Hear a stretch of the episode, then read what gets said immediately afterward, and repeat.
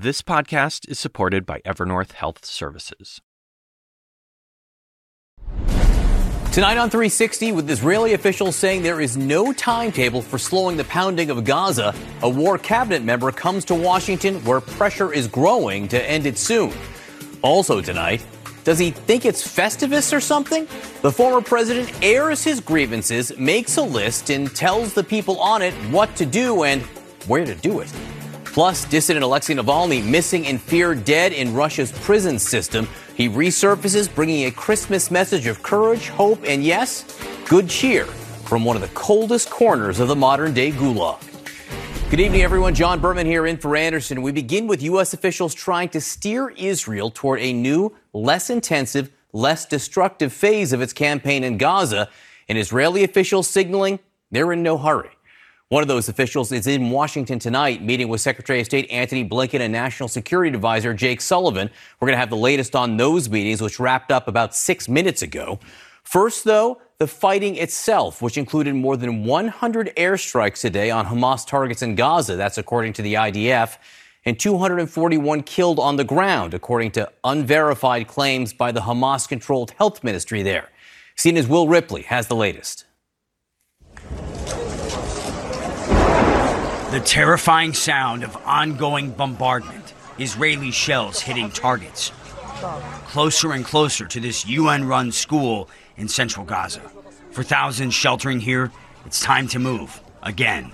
Families forced to flee for their lives, and this is not the first or even second time for many. Once again, they carried the war torn pieces of their lives in pursuit of elusive safety. Just days earlier, many here vowed they would never move again. Never. A vow they're now willing to break, only because they know their children's lives are at stake. There's no safety in the school. We're looking for a safer place. I'm leaving because of the intensity of the airstrikes and the suffering. Everywhere else is crowded. There's no guarantee they'll find a spot. But what else can they do? Even if they have nowhere else to go, they can't stay here. They don't want to die here. The scene, a grim reminder of what their parents and grandparents endured in 1948 when Zionist militias forced them out of their hometowns. In the cold winter, blankets and mattresses are precious commodities. Cars and the fuel that run them are scarce. Those who can't afford it hire donkey carts. For the rest, it's a long trek on foot. It's very tough back there, he says. Bombs are falling on people everywhere. People were injured there. We don't know where we're heading. Everywhere is under threat. We're just moving with the rest of the people. The destination for many, relatives' homes. A roof over their heads, even if they are in neighborhoods already devastated by Israeli airstrikes. Street battles raging across Gaza, turning areas north and south of the Strip into ghost towns. The scars of battle raw. We are in a multi arena war. We are being attacked from seven different sectors Gaza, Lebanon, Syria, Judea, and Samaria, Iraq, Yemen, and Iran. Anyone who acts against us is a potential target. There is no immunity for anyone. Iran's allies in the region engaging in low level hostilities in response, they say, to Israel's war in Gaza.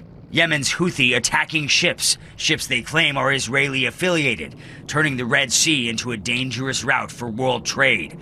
Iran's vow to avenge the killing of an Iranian commander in Syria, sparking renewed concerns of expanding the conflict especially on the Lebanese Israeli border. Artillery fire with the Iran backed Hezbollah, keeping both countries on edge since October 8th.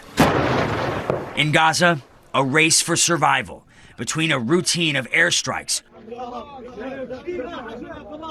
rushing to hospitals and burials, and the ongoing search for food and water, and a pursuit of shelter for close to 2 million people displaced. And Will Ripley is with us now. Will, what is the Prime Minister saying currently about the war? Well, he is saying that it is going to be a very long fight ahead after making his second visit to the northern part of the Gaza Strip uh, and meeting with troops there. He said that they are going to have to sacrifice more. He wrote a, an op ed for the Wall Street Journal, John, where he talked about the de radicalization of the Palestinian people, the demilitarization of Gaza, and the destruction of Hamas. And he says those are the three requisites for peace. That's a very lofty goal and something that's going to take quite a long time, experts say, especially considering the fact that now you have a lot of the displaced populations, 2 million people or so, most of them packed into the central and southern parts of Gaza, which is exactly where Israel is now focusing its intensifying military operations, John. Will Ripley, thank you so much for your reporting. Now, the visit to Washington by one of Prime Minister Netanyahu's closest confidants, Ron Dermer, the former Israeli ambassador to the United States. CNN's Priscilla Alvarez is at the White House where talks with administration officials, Priscilla, just wrapped up. What can you tell us about what took place? John, that's right. This was an hours long meeting. It ended moments ago, and it came at a critical time as the looming question over these meetings were what does the next phase of the Israel Hamas conflict look like, especially the ground operation that Israel is engaged in in Gaza. Now, as you mentioned there, Ron Dermer is a close confidant, confidant to Israeli Prime Minister Benjamin Netanyahu. He's a member of the War Cabinet. He was also Israel's ambassador to the U.S. previously under Netanyahu as well. Now, Israel, up to this point, has assured the U.S. that it plans to move toward a low intensity war. That means more precise military operation targeting Hamas leadership. But they haven't offered a timeline as to what that looks like and when. Now, U.S. officials have said and that they have anticipated that localized operations would happen sometime in January. But again, publicly, U.S. officials have not been able to offer much more detail beyond that. And so going into these meetings, senior U.S. officials, including Secretary of State Antony Blinken and National Security Advisor Jake Sullivan, we're going into this wanting to see results. What does it look like, especially as the death toll grows in Gaza? Now, over the course of the day, senior Israeli officials expressed confidence that their the conversations between the U.S. and Israel have been good and that there is no daylight because they are both on the same side. So that's how they went in. Any sense of how they feel coming out? We still don't know, John. I'm waiting on a readout from my sources. But the question going into this again was what when uh, the war transitions to this low intensity phase, and now we wait to see if the U.S. got the answers that they wanted, especially as the pressure grows on President Biden, both domestically and on the world stage over that growing death toll. Priscilla Alvarez working late at the White House where these key meetings just wrapped up. Priscilla, thank you very much. In Iraq, just south of Baghdad, the funeral for a local Hezbollah fighter killed in U.S. airstrikes overnight. Central Command says they hit three facilities used by the group and others. Iraq's government, though, none too pleased, calling the strikes hostile acts. We also learned late today that U.S. Navy warships have once again been busy intercepting anti ship missiles and drones in the Red Sea. That's a lot for CNN's Oren Liebermann, who joins us now from the Pentagon with the latest. Let's start with the strikes in the Red Sea and what they mean, Oren. John, this was very much a barrage of missiles and drones that was intercepted by U.S. forces in the Red Sea. The USS Laboon, a destroyer, as well as F 18 fighter jets from the Eisenhower Carrier Strike Group, carrying out these shootdowns and interceptions of what was a launch that was carried out over a period of 10 hours from early this morning into the early afternoon. The U.S. Navy says they intercepted 12 one way attack drones or suicide drones, three anti ship ballistic missiles, and two land attack cruise missiles. So, an incredible display of firepower there coming from Houthi forces in Yemen. A spokesperson for the Houthi armed forces said they were firing at a ship that didn't identify itself and didn't respond to Houthi naval forces as well as carrying out attacks in solidarity with the Palestinian people. But you get this sense very clearly of why the U.S. set up a multinational, essentially coalition in the Red Sea to try to fight back or push against uh, these Houthi attacks and try to make shipping safe through the Red Sea, one of the most critical waterways in the world, and yet you still see major shipping companies avoiding the Red Sea. The U.S. has tried to keep the conflict centered on or focused on Gaza without having it spread to the rest of the region. And even if we haven't seen a regional war, we have seen conflict in many other places that stems back to Gaza, even as the U.S. was trying to avoid exactly that. With the barrage you're describing, or no wonder that there are some shipping companies trying to avoid the Red Sea altogether. Absolutely. Talk to us about this strike in Iraq. Maybe a more significant piece of military action we've seen from the U.S. in that region. What are you learning? Absolutely, and we'll draw the connection here. The Houthis are Iranian backed proxies in Yemen, and this is Kataib Hezbollah, an Iranian proxy in Iraq that the U.S. targeted. That's because the U.S. says they struck with a one way attack drone U.S. forces in Erbil in Iraq, uh, causing injury to three U.S. service members, including one who sustained uh, or who, one who remains in critical condition. President Joe Biden was briefed about that attack and given options for how to respond. You're seeing on your screen here the results of the U.S. response. Attacks on three facilities the U.S. says is used by Kataib Hezbollah and affiliated groups uh, for carrying out and, uh, and, and operating its drones. So the U.S. trying to send a very forceful message, but calibrating that message with these strikes to try to avoid uh, or try to avoid a, a, regional, a regional conflict or even a localized escalation. This, however, is very sensitive. The U.S. generally doesn't carry out strikes in Iraq. Normally, it carries out those strikes in Syria, and that's because the U.S. has good relations with the Iraqi government, and the U.S. presence in Iraq relies on those relations. Still, here, the Iraqi government responding very angrily, calling these hostile acts that infringed upon Iraq's sovereignty. It's also worth noting here, John, U.S. Central Command says there were no civilians affected by the U.S. strikes. The Iraqi government, however, says there were civilians who were injured in the U.S. attacks. So you see quite a bit of tension there as the U.S. trying to keep everything as stable as it can. You can see the difficulty of that in the current Middle East.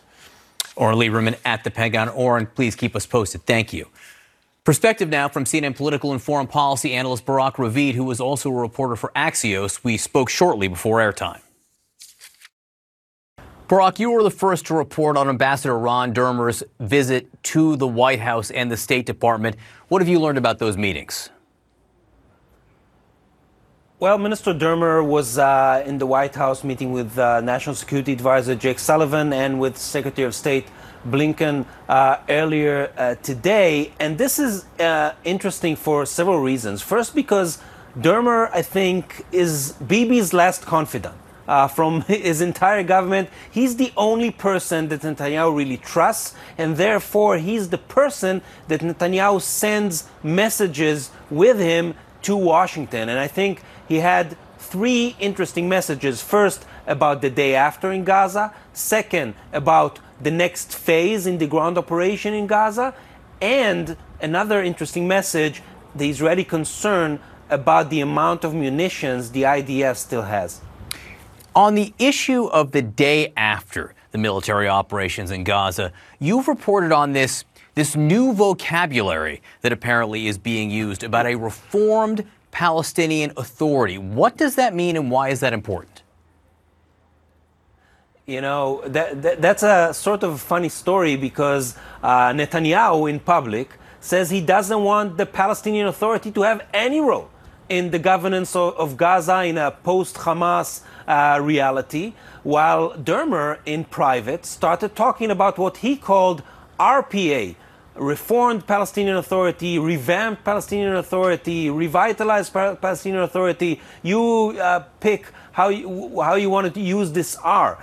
So when uh, a U.S. official said, uh, well, if it, that's the case, then you do uh, agree to the Palestinian Authority having a role in Gaza. So then the Israelis say, well, you know, maybe. This is where Israel is right now. And it's interesting because there is a big gap between what Netanyahu says in public and what he says in private because he's concerned that if he starts talking in public about the Palestinian Authority having a role in Gaza, he will lose the right flank of his coalition, which could uh, uh, make the government collapse and lead to a new election. That maybe, though, even in private, represents something of a shift. Is there any ground shifting when it comes to how Israel is conducting the war and whether it might be approaching some kind of denouement?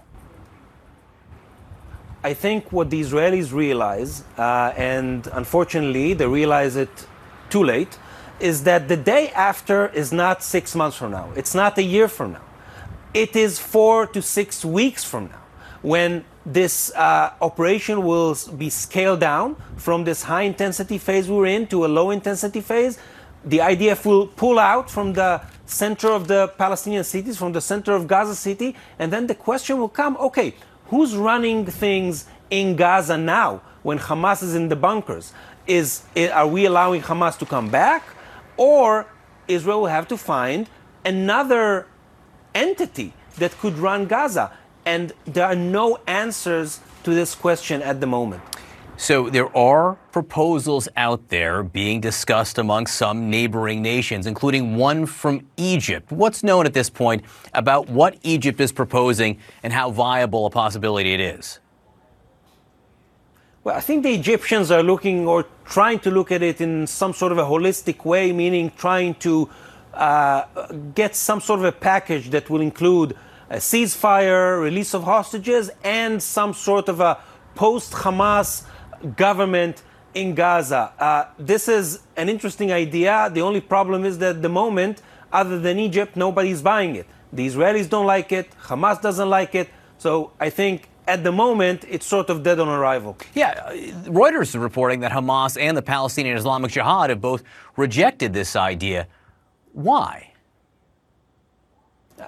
Because part of this idea uh, is for them to give up much of their powers in Gaza, and you know they're not interested uh, to do this, especially not to the Palestinian Authority, which is their biggest uh, political rival, which they ousted in 2007 in a military coup and kicked the Palestinian Authority from Gaza. So they have no willingness, at least at the moment, to turn back the clock on this one. Barak Ravid, your reporting is always on the leading edge. Thank you so much for your time tonight. Thank you, John. Next, why Hallmark won't be using the former president's profane Christmas wishes anytime soon, and what it says about the current political season. And later, what Ukraine's bold strike in another Russian warship says about the state of a war that's brought precious little hope for them recently. The question now could that be about to change? All There Is with Anderson Cooper is supported by Evernorth Health Services. Grief is a human experience. Shouldn't the care we receive feel human too? That's why Evernorth Behavioral Health ensures all members have access to live, specialized support anytime, in person or virtually with a 100% follow up commitment to make sure that they get the help that they need. So, no matter what stage of grief your employees may be in, there's always a person ready to listen. Stressful times can lead many to bottle up complex feelings, especially at work. 59% of those suffering say nothing. This can have unexpected and serious mental and physical health implications. And with Evernorth's data driven risk monitoring tools, they can help spot challenges early and step in to guide individuals to care before they undergo any more suffering. Each person's grief is as unique as they are, which is why Evernorth offers a wide range of personalized behavioral solutions to meet the needs of every member that they serve. Learn more at evernorth.com/grief support. Grief is a human experience and the care we receive should be too. Evernorth Behavioral Health ensures all members have access to live, specialized support in person or virtually with a 100% follow up commitment to make sure they get the help they need. There's always a person there, guiding your employees using data driven risk monitoring tools so bottled up feelings don't turn into further suffering. With Evernorth's wide range of behavioral solutions, care can be personalized, simple, and more accessible. Learn more at evernorth.com/slash grief support. The former president likes to claim he made it okay to say Merry Christmas again instead of Happy Holidays. We had to defend the words Merry Christmas. We don't have to defend it anymore. So, whether he or anyone ever had to do that is debatable at best. That's putting it mildly. Whether he has outdone it with his new season's greeting, though, is not debatable. This one has three words, and they are not peace on earth. They come in a social message which begins with Merry Christmas to all, including crooked Joe Biden's only hope, deranged Jack Smith. And it ends with, May they rot in hell. Again, Merry Christmas. That's all caps. That is the 45th and possibly the 47th President of the United States telling the 46th to rot in hell, all caps. The message comes less than three weeks before the Iowa caucuses and just days after another immunity claim by his lawyers in the January 6th case. CNN's Kristen Holmes is in Washington for us tonight. Uh, Kristen, what else does the former president have to say this Christmas? And I imagine it's not, you know, silver bells or walking in a winter wonderland.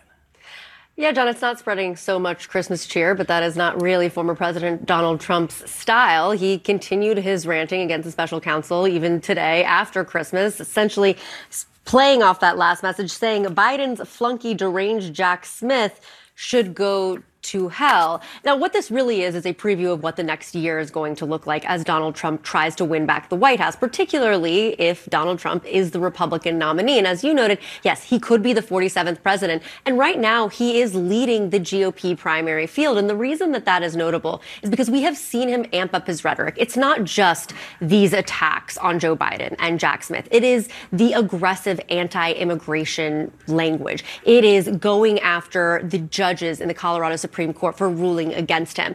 And we are unlikely to see any sort of toning it down. And the reason being that when I talk to his advisors and his allies, they believe what he is doing is working. And they say they have the proof to back it up by showing the polls, particularly out of Iowa, as we have seen him ramp up this language and rhetoric he has actually gained points in that state. Now, obviously, a ballot hasn't been cast. We will wait to see what exactly happens in those first caucuses.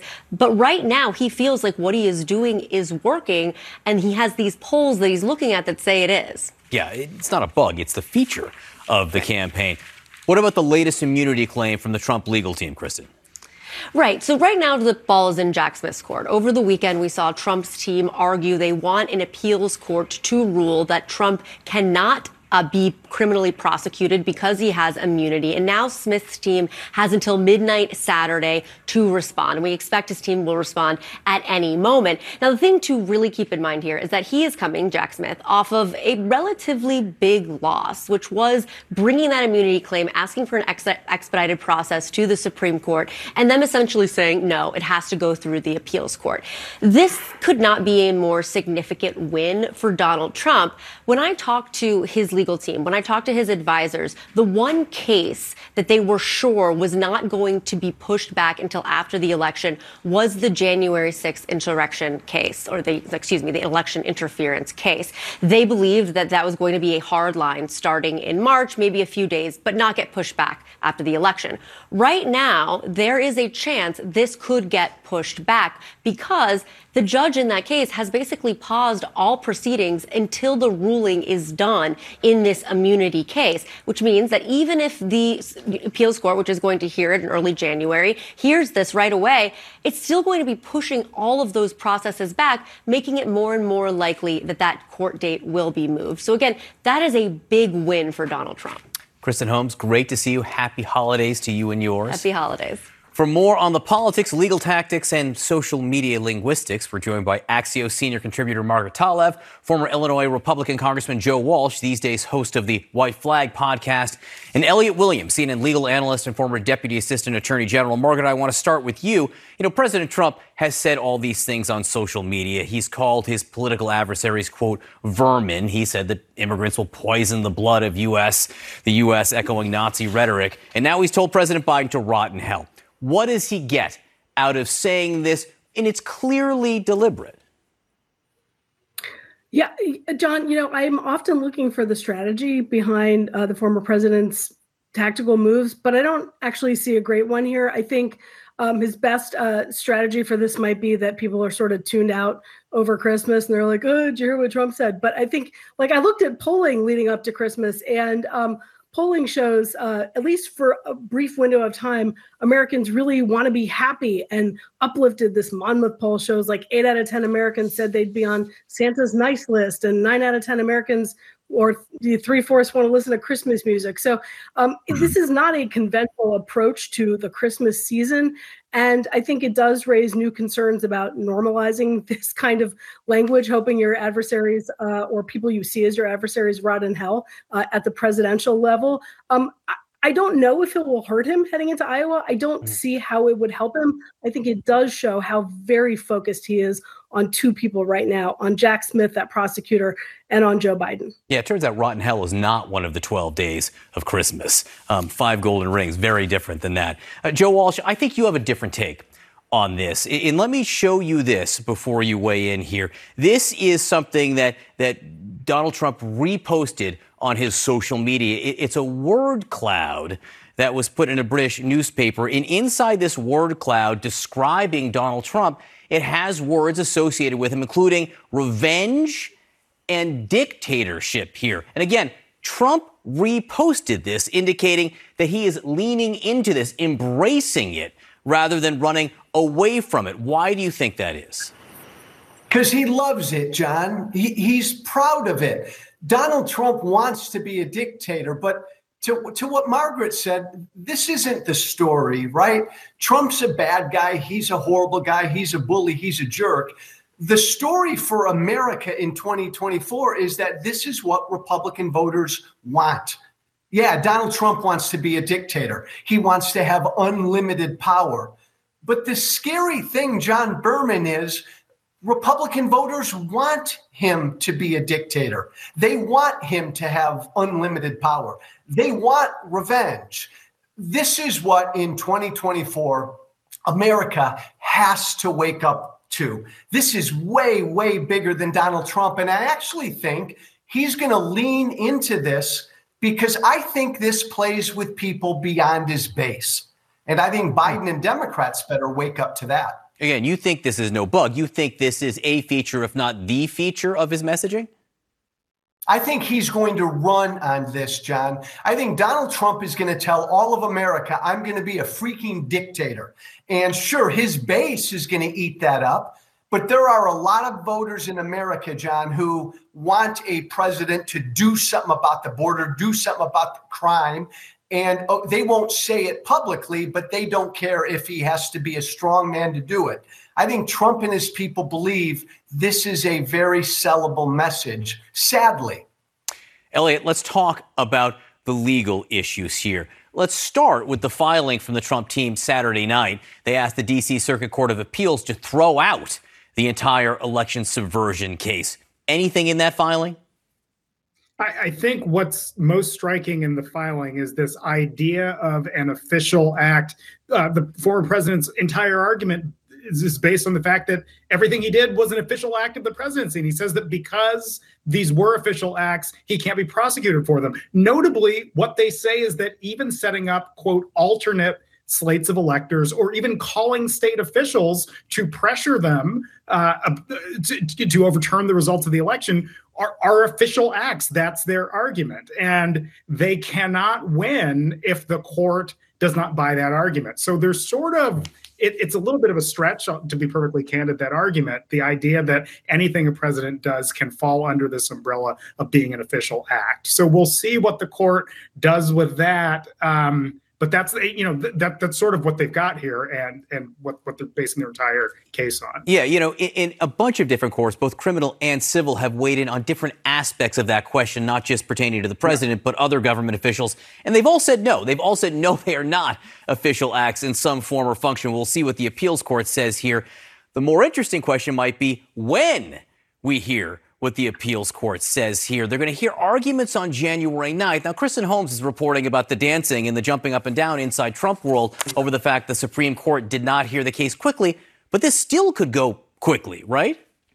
it still could go relatively quickly. I don't want to get anybody excited, but just in the grand scheme of federal appeals, uh, getting a case briefed and argued by January January 9th is breakneck speed uh, in terms of how our courts move. Now, the court, the appeals court that, that's hearing it, could rule on the case within a matter of days or weeks, um, and then it's up to the Supreme Court after that to decide number one if they even want to take the case in the first place. Remember, the Supreme Court does not have to take a case, and they can just let let it go and let the lower um, opinions stand. Now, the Supreme Court could rule quickly, or as, you know, as people know, it could take months and months and months. So it really is an open question as to when the trial does proceed, whether it's March, that's probably not likely, or sometime thereafter, or even beyond the election. Um, but it is moving quickly in the grand scheme of, of, federal cases, and we ought to just sit tight for at least this next week, see when these filings come in, see when the court rules, and see what they do with it. Care venture a guess of whether the Supreme Court will do this quickly,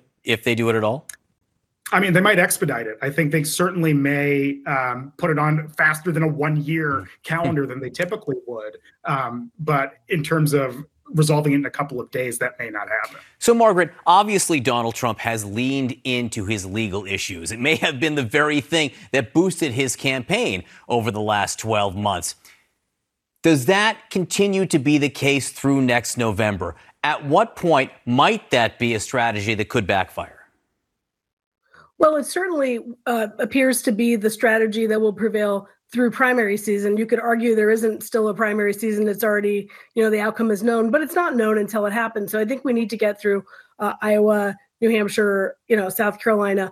I, but clearly, he's going to lean into it when the votes he's competing for are the Republican base plus, uh, you know, movable um, independents who are able to to vote in a Republican primary. You know, so uh, I think to Elliot's point, sometime around March, you know, between March and June, we're going to know whether this thing is going to mm-hmm. happen this year or not. And uh, at that point, Donald Trump has two considerations, and one is legal and the other is political. When he's competing uh, in a general election, it it is going to become a question of can he actually uh, appeal to voters who don't think of themselves as Republicans uh, based on a grievance message.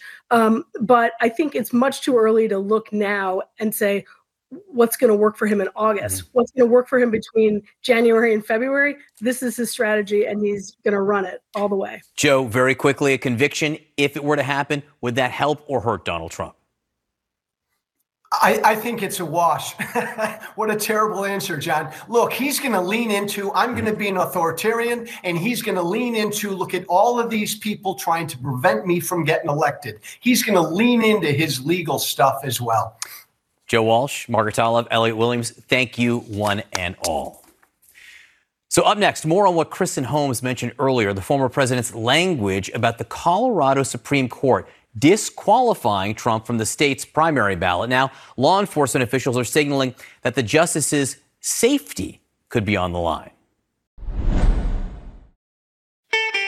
I'm Ina Garten. Welcome to Be My Guest, the podcast. One of the best gifts you can give friends is spending time together. But what's even better than that? Cooking with them. On Be My Guest, the podcast, new friends and old stop by my barn for some conversation and great cooking. We talk about food life, and everything in between.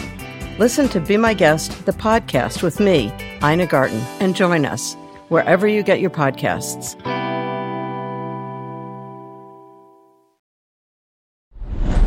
A week after the Colorado Supreme Court's unprecedented 4 3 decision kicking former President Trump off the state's presidential primary ballot, the FBI is now joining forces with Colorado law enforcement officials after reports of violent threats against the justices.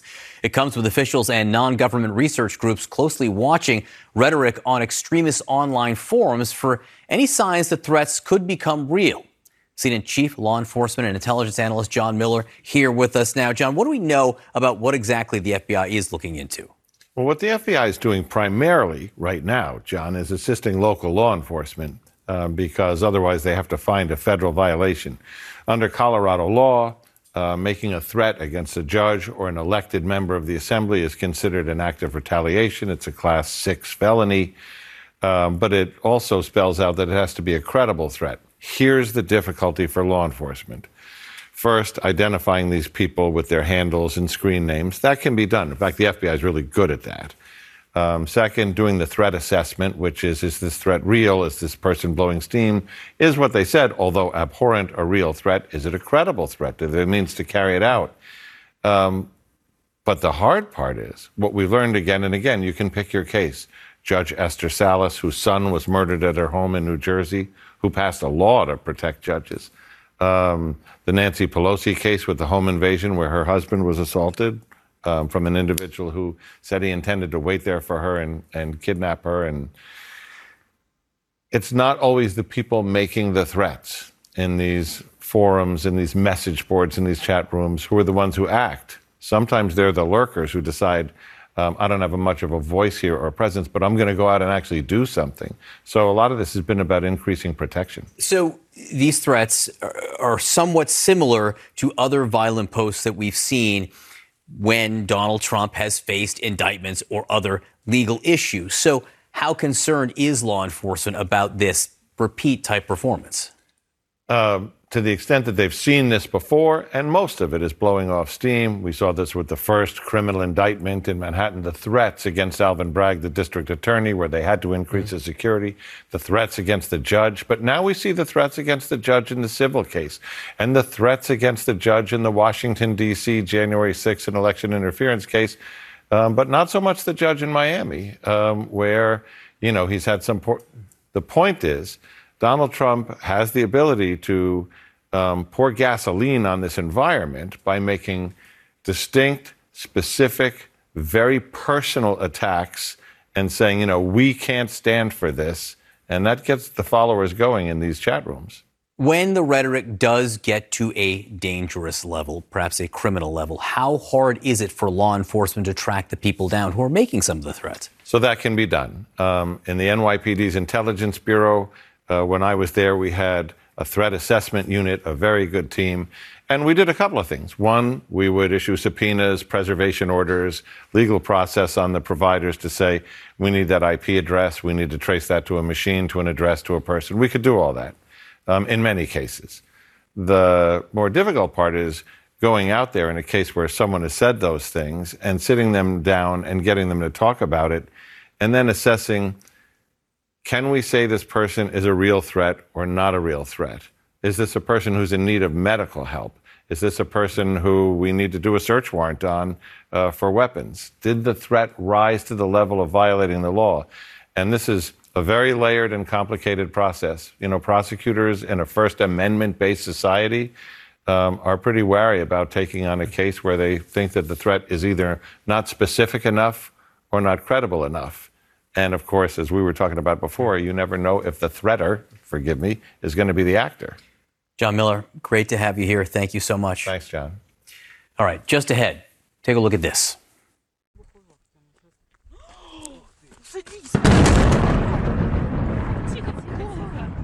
Ukraine today carrying out another major strike against Russian forces in what could be its third such success in less than a week. We have details ahead.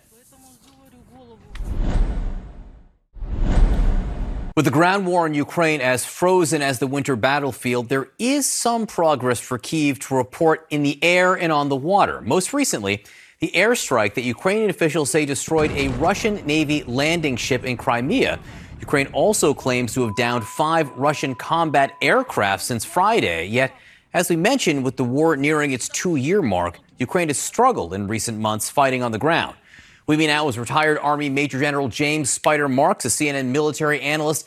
General, thanks for being with us. How significant is this Ukrainian strike on the Russian warship? Well, any strike that can decrease the amount of capability, capacity to conduct offensive operations that the Ukrainians can do against the Russians is a plus. It goes into the plus side of the column. Um, the challenge is it is an amphibious landing craft. I mean, pretty significant. And you can see from the explosion that it was loaded with ammunition. A lot of those are secondary explosions. I mean, that's quite significant. That ship is out of commission now, obviously. That's a good thing. Russia still has the law of large numbers, John, and we've talked about this for a while. They can continue to bring capacity to the fight where the Ukrainians have limited capacity to do that. And that's where we are right now. Is this in some way compensating, like a spectacle, and it's very visual, and it is a spectacular demonstration of what Ukraine is capable of, but they've struggled on the ground. Well, they have. I mean, absolutely. Morale is incredibly important. If you were to list the top three factors in combat, morale would be at the top. If you feel good about what you can accomplish, if you trust your leadership, if you trust the individual to your right and your left, there's almost any obstacle that you can overcome. This is incredibly important for the Ukrainians. The Russians, on the other hand, have a have a limited capacity to resist this coming from Ukraine. Yet Russia can take a blow like this and then can continue to show up. That doesn't mean they're very effective. That doesn't mean they have good leadership. What that means is they can just keep bringing good money after bad, basically. More so, young men can come forward and they can have a fight like this. What about the, the warplanes? The aircraft that Ukraine says it's been able to shoot down five Russian fighter jets, they say, in just right. three days. Yeah, that's significant because those aircraft can put themselves in a pattern over the Black Sea, essentially out of some range of the air defense that the Ukrainians might have, and they can launch cruise missiles to go out of go after very precise targets. That's a significant blow against the Russians. But again, bear this in mind. Look at the overall inventory, and you realize Ukraine must continue to maintain a pace or pick up this pace to really start to turn the table in terms of what the potential outcome looks like. You just said it. Frozen frozen warfight, frozen terrain. This is this becomes very very difficult unless you can turn the turn the uh, tide on this. Yeah, and where it's not frozen, there are some setbacks for Ukraine, including in the eastern city of Marinka. After months of fighting there, Russia has retaken that city or taken that city from Ukraine. How significant is that if Ukraine is actually losing territory? These are tactical engagements, John. They are significant to the commanders that are on the ground. I would never say uh, you cannot overestimate the sense of loss when you lose a tactical fight.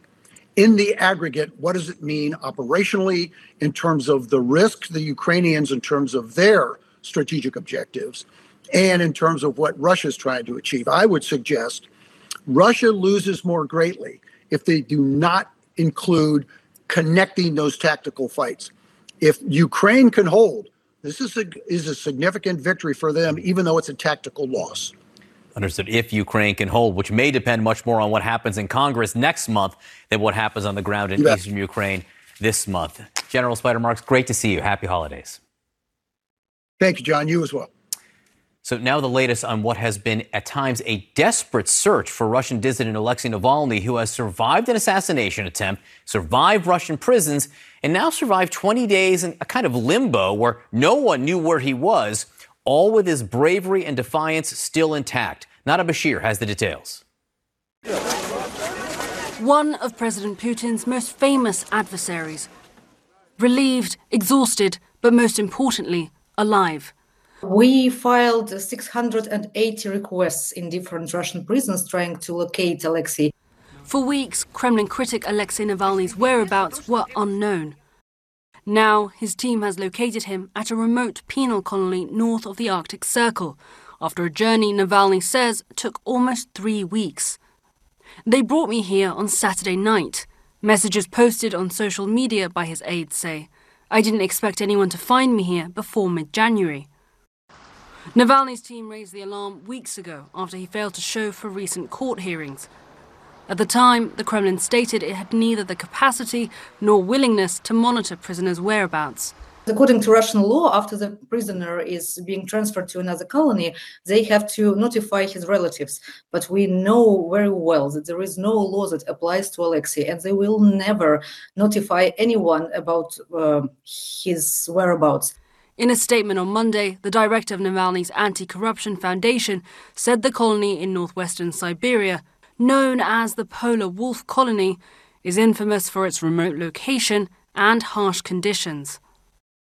Navalny was sentenced to 19 years in prison in August after he was found guilty of extremism related charges, which he and his legal representatives have consistently denied.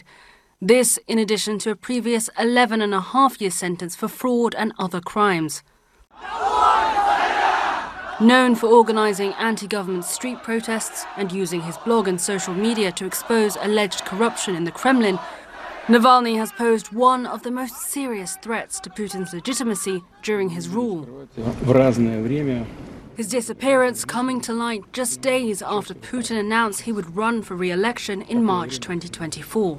It is no coincidence that uh, Navalny disappeared exactly at the moment when the so called sham presidential elections were announced, and Putin announced that he's going to be running again for, sorry, I lost count for which, uh, which term already. And while news of his whereabouts has brought some reassurance to supporters, there is deep seated concern over the conditions the opposition figure now faces at Polar Wolf. And John, according to a local government media outlet in Siberia, the focus at this particular penal colony is re education through occupational therapy. But the conditions there are, of course, said to be harsh, and there is concern over what Alexei Navalny may face during his time in detention. Important to underscore that Navalny, his legal team, and his supporters have consistently denied the charges laid against him. They say they believe this is a politically motivated attempt to stifle criticism of President Putin. John? Nada Bashir, thank you very much. Still to come tonight, Apple taking it on the chin and customers on the wrist. Why their latest, greatest, and priciest smartwatches have been banned from import into the United States. I'm Dr. Sanjay Gupta, host of the Chasing Life podcast. In honor of our 10th season, we want to hear from you. Leave us a message at 470 396 0832 and tell us how you chase life. It could be used on an upcoming episode.